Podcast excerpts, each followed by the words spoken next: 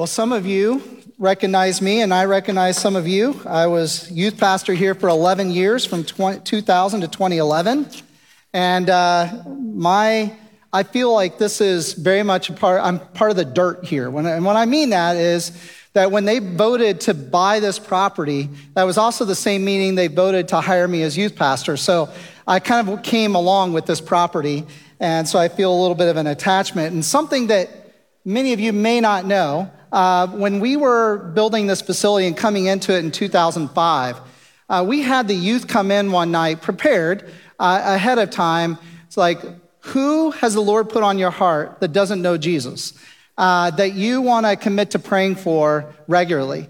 And they came that night, we're praying for them, and then we wrote their names on the floor in the youth area because the carpet was going to go in that following week. And so I've written names in that room that uh, I know of at least one that still needs Jesus. Uh, but uh, we wrote a lot of names down there that we're, you know, we're committing to the Lord and saying, Lord, we hope that you reach these people uh, for you.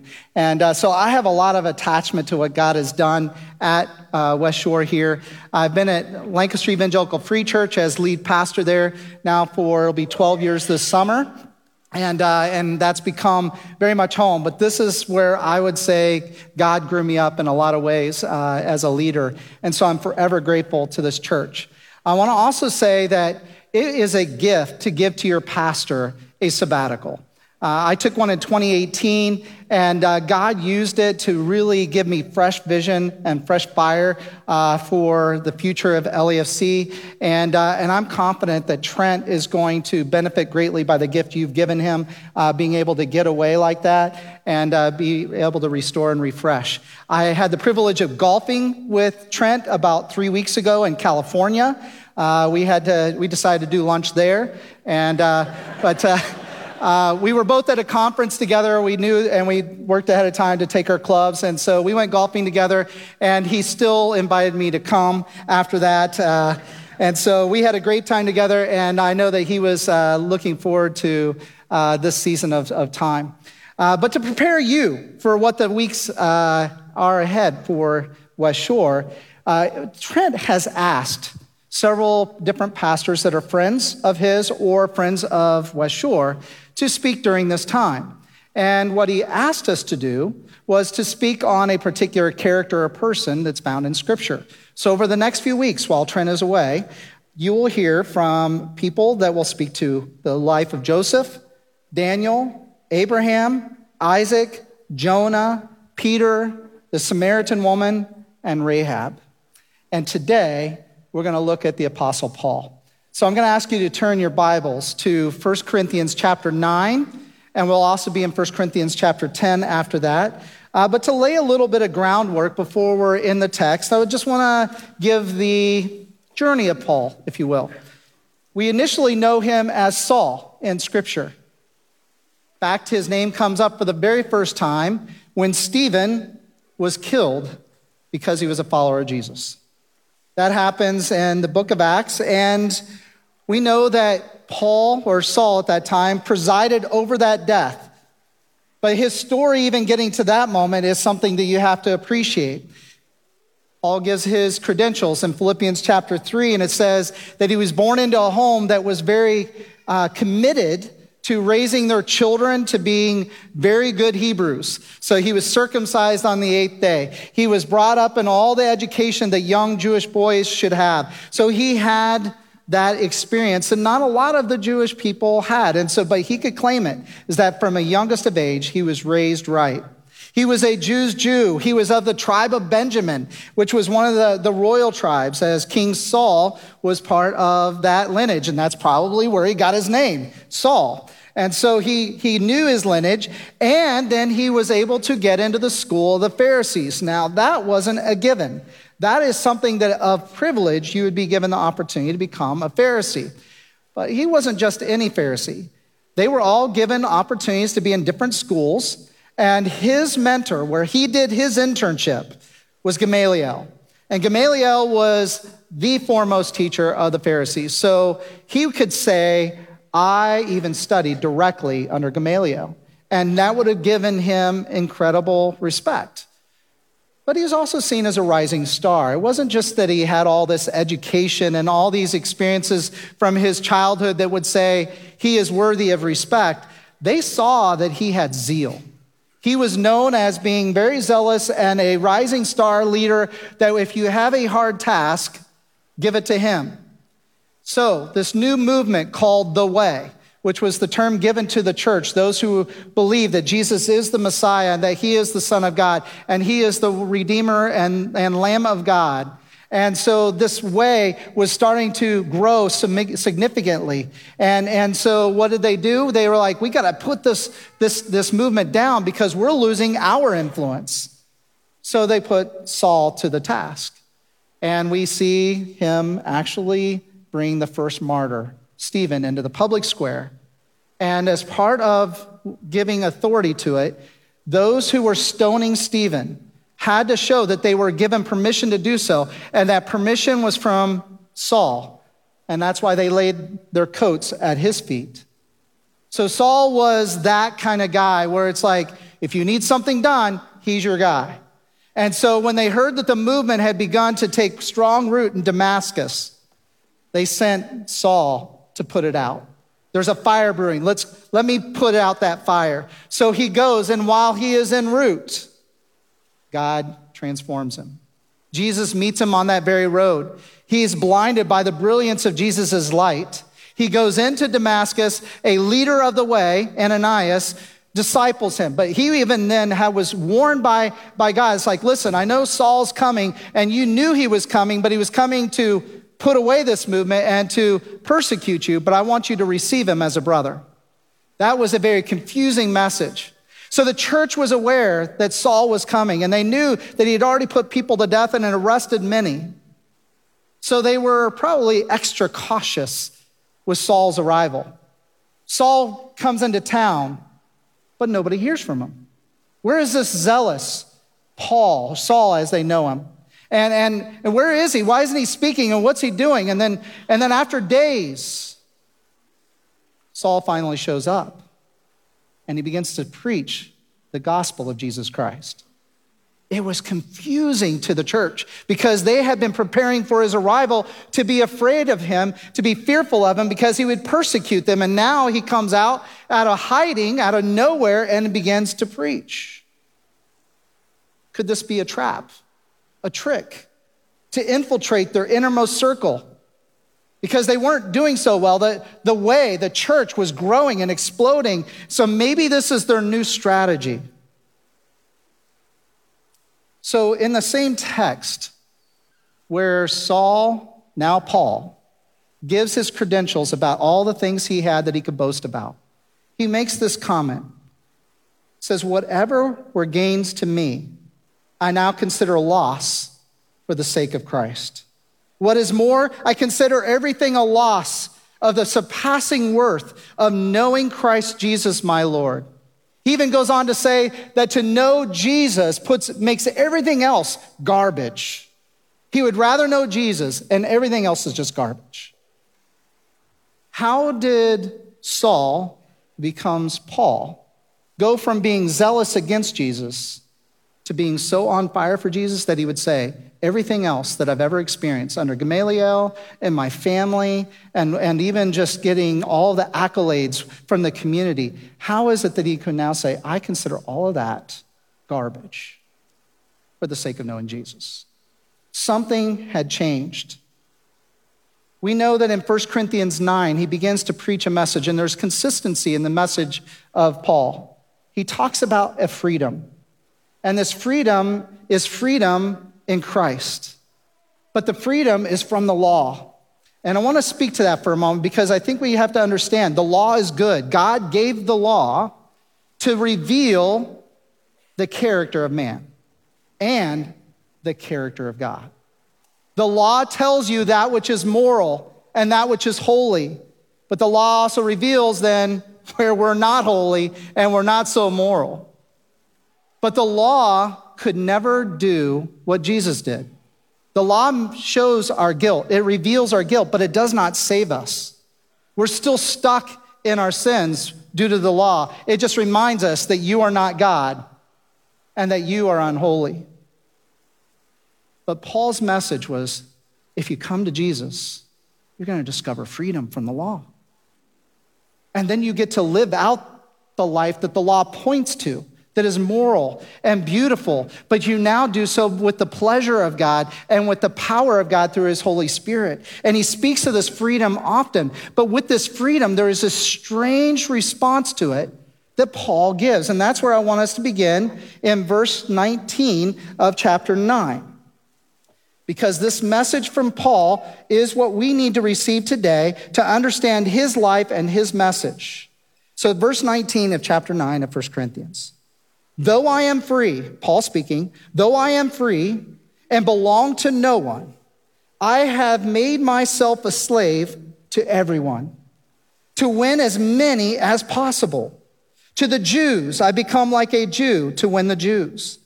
To those under the law, I became like one under the law.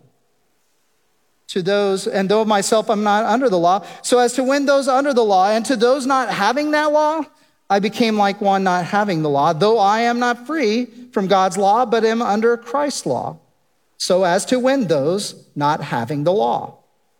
To the weak, I become weak. Hmm. I become all things to all people so that by all possible means I might save some. I do all of this for the sake of the gospel, the good news of Jesus, that I may share then in its blessings. All right. So we have here that the message of Paul is freedom. But in this case, he says, I have freedom to do everything, but I belong to no one, but I'm going to actually make myself then a slave, which would be actually the opposite. Slaves have no freedom. And so he says, I am free and belong to no one, but I am going to make myself a slave to everyone. Why? So that by all possible means, he might win people to Jesus. So for him, this freedom in Christ message that he preaches, he's willing to surrender that freedom for the sake of winning others. Now, in this text, you're going to see freedom mentioned, but then freedom given up. Jesus' message, when he was speaking to this movement that's going to happen beyond himself, he says, Now, when people come to me, they're going to discover this that the whom the Son sets free is free indeed. Wow, you're still teaching the Bible around here. That's good. He who the Son sets free is free indeed. In this text, when he talks about his freedom, he says, I have received freedom in Christ. The Son has given me that freedom, but I'm going to give it up for the sake of others to win them to that very gospel, the good news of Jesus Christ. In this text, Paul speaks five times to the, the term winning. Now, I've been in sports most of my life, either as player or as coach. And I like to win. Sports are way more fun when you win. And this case, when you see this, he is talking about winning not for the sake of a personal attainment, but winning on behalf of somebody else. Could you imagine an athlete giving all themselves over to a particular sport so that they could help somebody else win. I'm going to be the worst athlete possible so somebody else can be first. It's kind of undoing it, right? It's kind of an upside down mentality that winning actually means somebody else crosses the line first. But that's the spirit that Paul's speaking to, is that he wants to see as many as possible win. But he does so under some interesting context. He says, okay, so I have freedom. I belong to no one other than Jesus, but I'm going to give up that freedom so that I can win the Jew. And he says, I am willing to give up some of my freedoms that when I'm interacting with Jewish people, I might have freedom because of Christ, but in this moment, to be able to reach them I'm willing to do some things to lose some of my freedoms for the sake of helping them come to Jesus. Then, to not just the everyday Jew, even to the most legalistic of Jews, those who are like he was, Pharisees, who are the highest standard. If it was said you're supposed to fast seven days, they would fast like 10. And if they were supposed to not eat certain foods, they would add lists to that add more foods to that list because they wanted to show that, that not only were they righteous, they were super righteous. Well, Paul says here, it's like, well, not only would I be willing to give up some of my freedoms to reach the everyday Jew, but I'm willing to give up some freedoms to reach the most legalistic of Jews. Then he goes on. How about the Gentiles who don't have the law, who weren't given the law of Moses, who have a totally different set and paradigm of how to live and what is moral and what is immoral? He goes in, like, you know what? I will do what is ever possible to give up my freedom as long as I am honoring God with what I'm doing and I'm not violating His law. I will go into the lawless and minister to them. You see it all the time with Jesus. Who did he hang out with? Tax collectors and sinners. Sinners were the Gentiles. He would sit at the table of Gentiles, and that would have been seen as forbidden by the Pharisees because you're sitting with unclean people.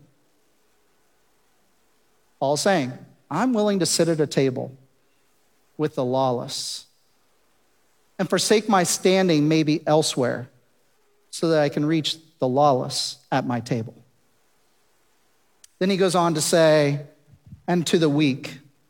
I'll do whatever I can to help the weak know Jesus more. And if that means I have to forego some of the strength that I have and some of the freedoms I have that comes with being a stronger brother, I'm willing to become weak for the sake of helping somebody who's weak in their faith or has no faith.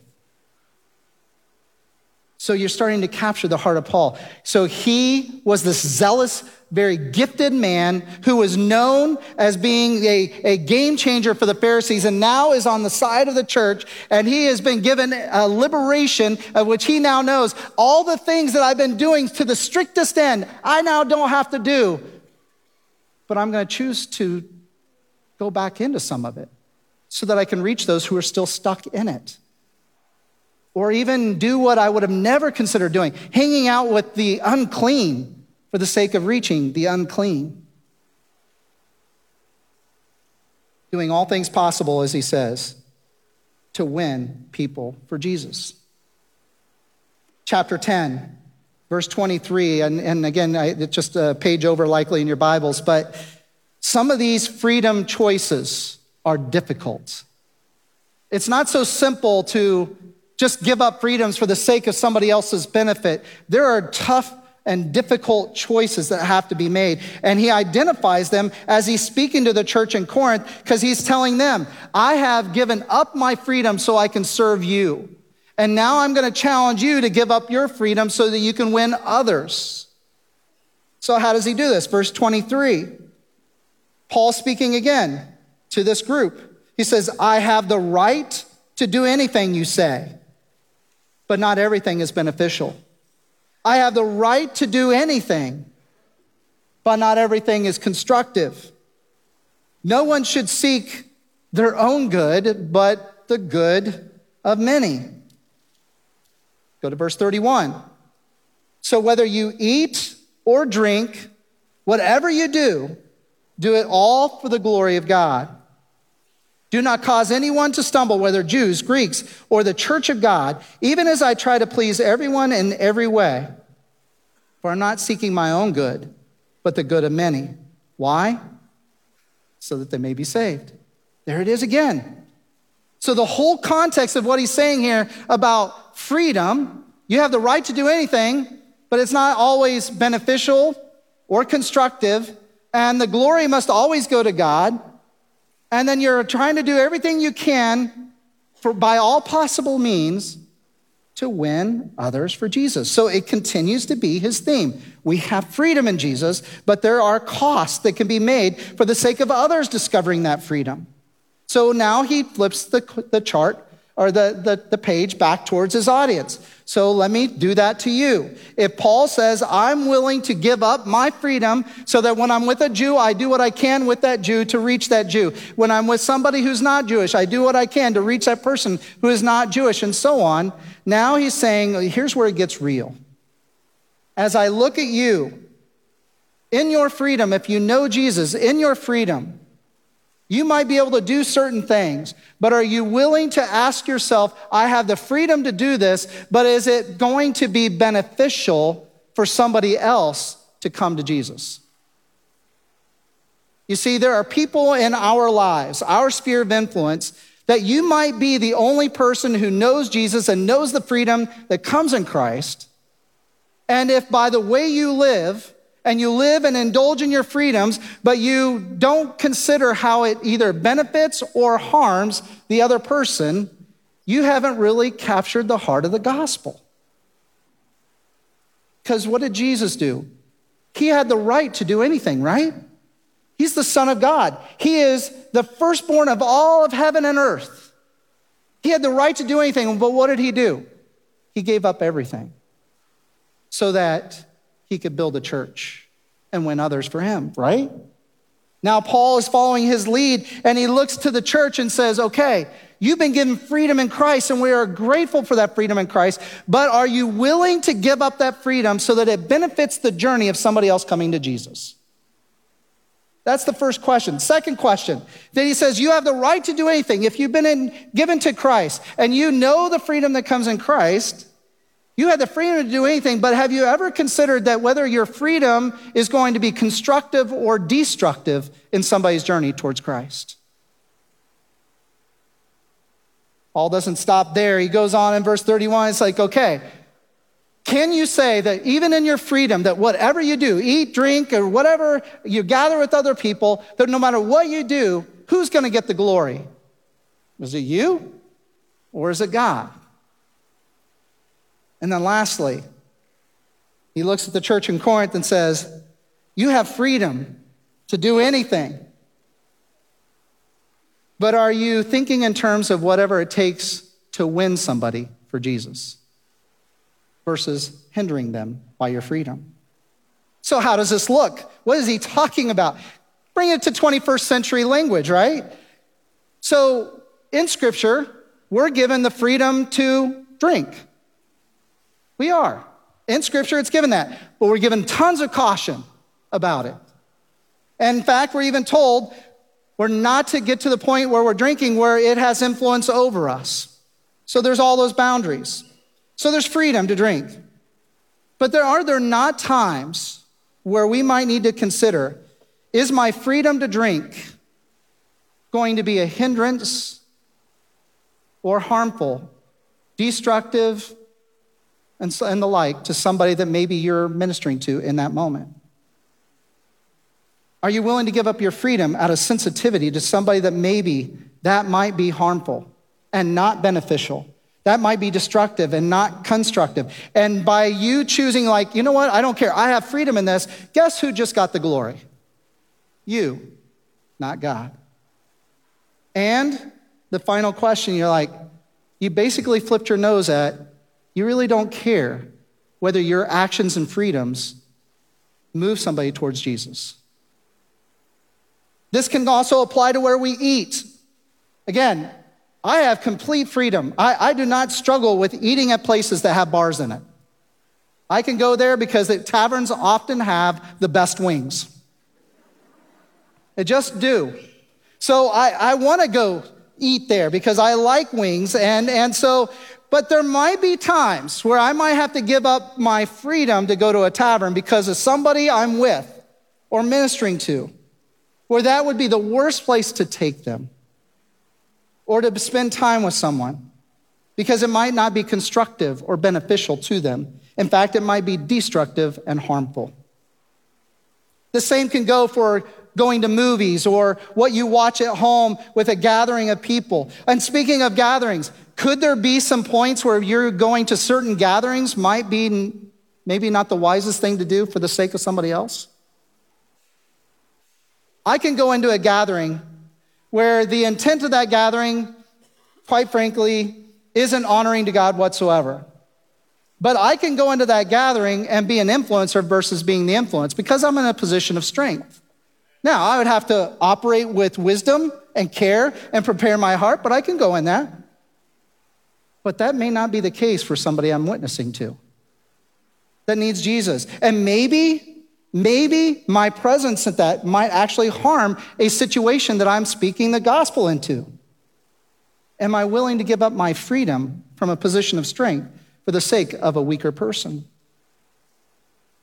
Now, does Paul actually practice what he preaches? Was he willing to be all things to all people so that he might win some? Let me give you an example with the story of Timothy. And we know that he's wrote, written a couple letters to Timothy. Timothy was a, a young leader in the church. He was a great servant along with uh, Paul. And we know in the book of Acts that there was a particular group of very legalistic Jewish people that Paul was invited to go into and speak to.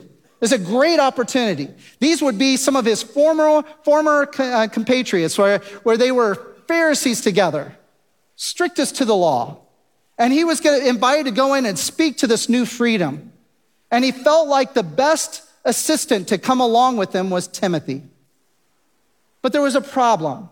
Timothy, who had a mother that was Jewish, his father was Greek. And so, usually, whoever the father was would establish the set of rules for the home. And since his father was Greek, that likely meant that Timothy was not circumcised. Now, in the Jewish church, if it wasn't for that, there was, there, there was probably no way to tell whether somebody was circumcised or uncircumcised. They're not checking at the door. So you've got a situation where it's like, but his father is Greek, so it was easy to presume that he was not circumcised. So now there's a dilemma. The person that was best to assist Paul with this group was Timothy. But Timothy would never have been allowed in the room or allowed to speak. So therefore, he would be made irrelevant for this situation unless, unless Timothy was willing to give up his freedom. So he said, Timothy, would you be willing to be circumcised for the sake of being able to minister to this group of people? Because I need you. Now, Timothy was already aware that Paul had been speaking and many times to the church that to put circumcision on the Gentiles was not necessary for the gospel. So Timothy had a choice. I know in Christ I have freedom to stay as he is and to stay as I am. But if I want to minister with Paul to this group, I need to be willing to give up my freedom. So he did. Now, in a different context, Titus, Galatians chapter 2, Titus, another assistant to Paul. In a particular church that Titus was serving in, all believers, they began to point at Titus and say, you know, he shouldn't really be the leader of our church because in Titus's case, he's fully Greek. I mean, there's no Jewish mother. So, without a doubt, they knew that he was uncircumcised, and they're like, he should not really be the leader of our church and being an uncircumcised Gentile. In this case, in verses 1 to 5 of Galatians 2, Paul ferociously defends Titus for not needing it because he's speaking to a group of believers that are trying to steal the freedom within the church. It's a totally different issue. They wanted to enslave somebody within the church, and the church is meant to liberate and give freedom. So, this was not a case where the gospel was at risk. This was where the gospel's effect of giving freedom was at risk. And so Paul defended it. And so basically what you can learn from this is it was it really stunk to be Timothy, but it was great to be Titus.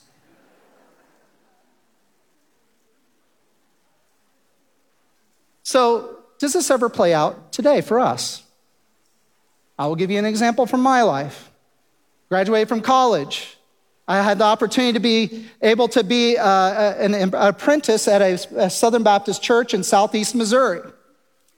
Great church. Started there, got my first week in, and it was towards the end of that first week that the pastor came into my office and said, I, I, We've got a problem.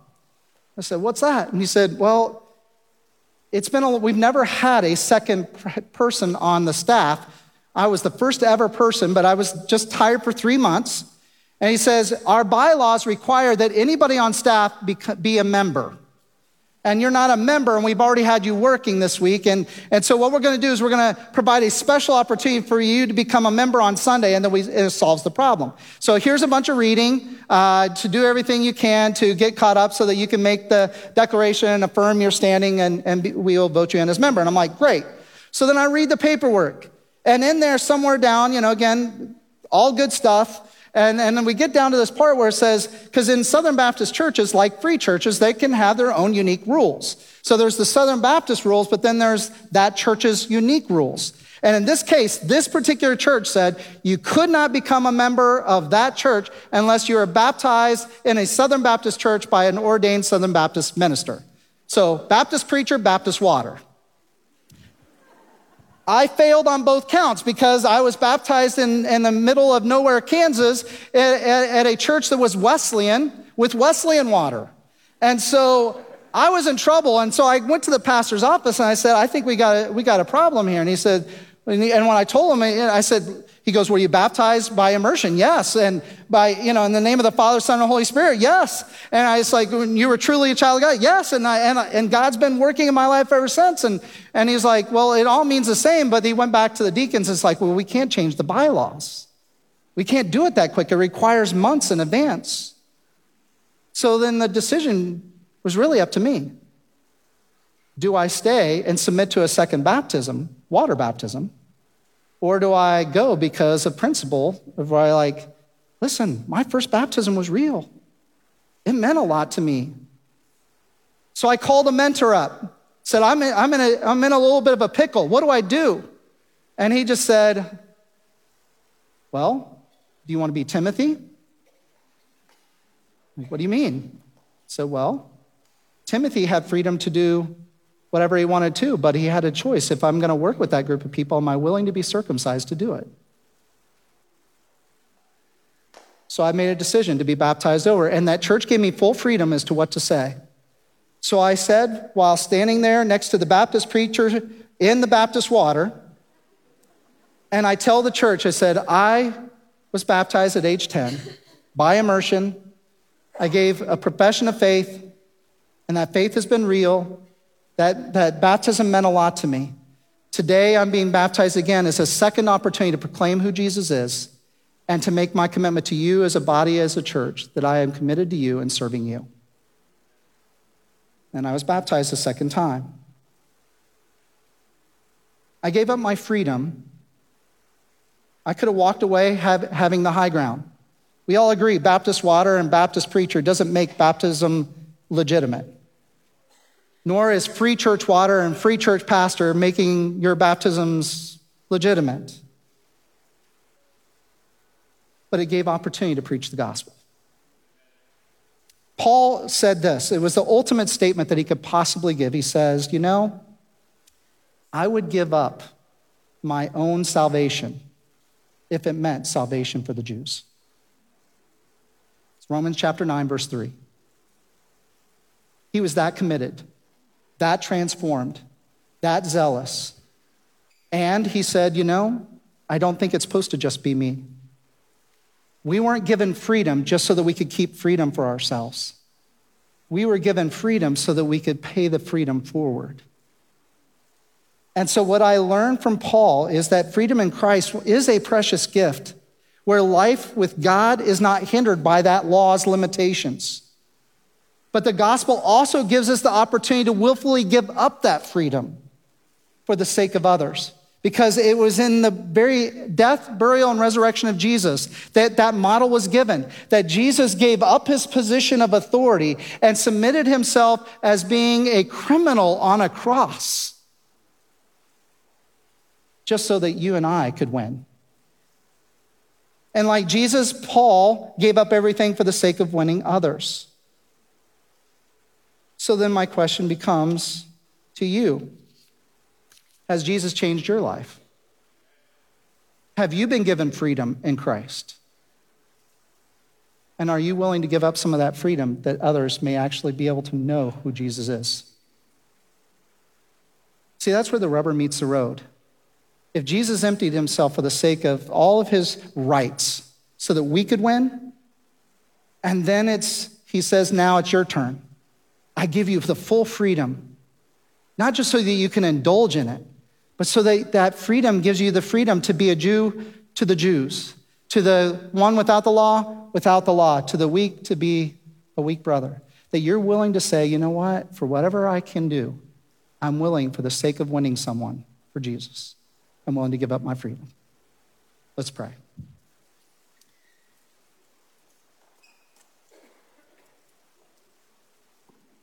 Jesus, I, I certainly did nothing to earn the work that you did on the cross for me. And I have been given a freedom and a liberation that has changed my life. And I know that as I'm saying that, there are others in the room that resonate with those statements. But I also know that you didn't just give me my freedom just so that I could be free. You gave me that freedom so that I am free to then give it back up for the sake of winning others. And so, Lord, would you stir in our hearts? Would you bring to mind people that we are placed among family, friends, coworkers, neighbors that maybe we need to give up some of our freedoms for the sake of their souls so that they can know Jesus? So, do your work now. And Jesus, we thank you for your work and your model of life. Amen.